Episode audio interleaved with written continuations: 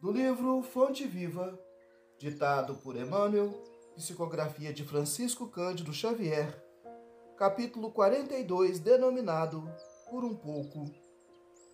Escolhendo antes ser maltratado com o povo de Deus, do que por um pouco de tempo ter o gozo do pecado. Epístola de Paulo escrita aos Hebreus, em seu capítulo 11, versículo 25.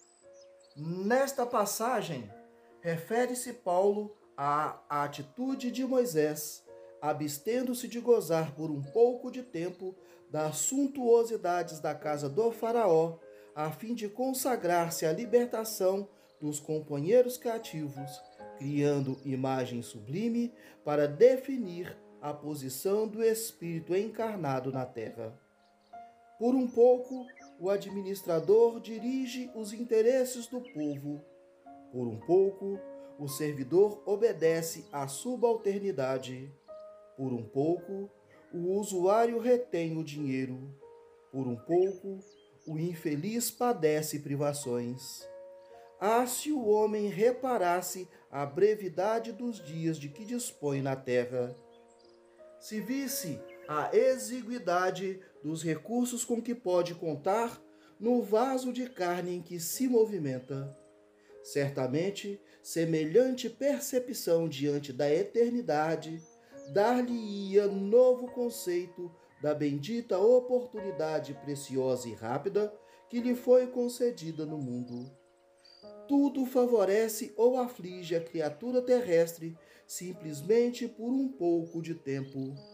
Muita gente, contudo, vale-se dessa pequenina fração de horas para complicar-se por muitos anos.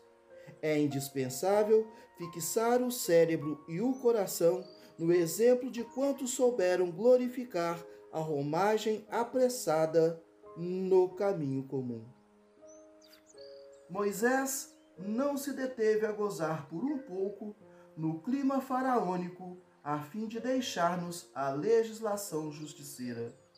Jesus não se abalanceou a disputar, nem mesmo por um pouco, em face da crueldade de quantos o perseguiam, de modo a ensinar-nos o segredo divino da cruz com ressurreição eterna.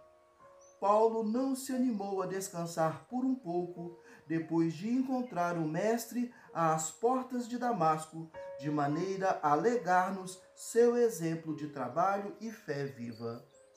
Meu amigo, onde estiveres, lembra-te de que aí permaneces por um pouco de tempo. Modera-te na alegria e conforta-te na tristeza, trabalhando sem cessar na extensão do bem porque é na demonstração do pouco que caminharás para o muito de felicidade ou de sofrimento. Paz e luz.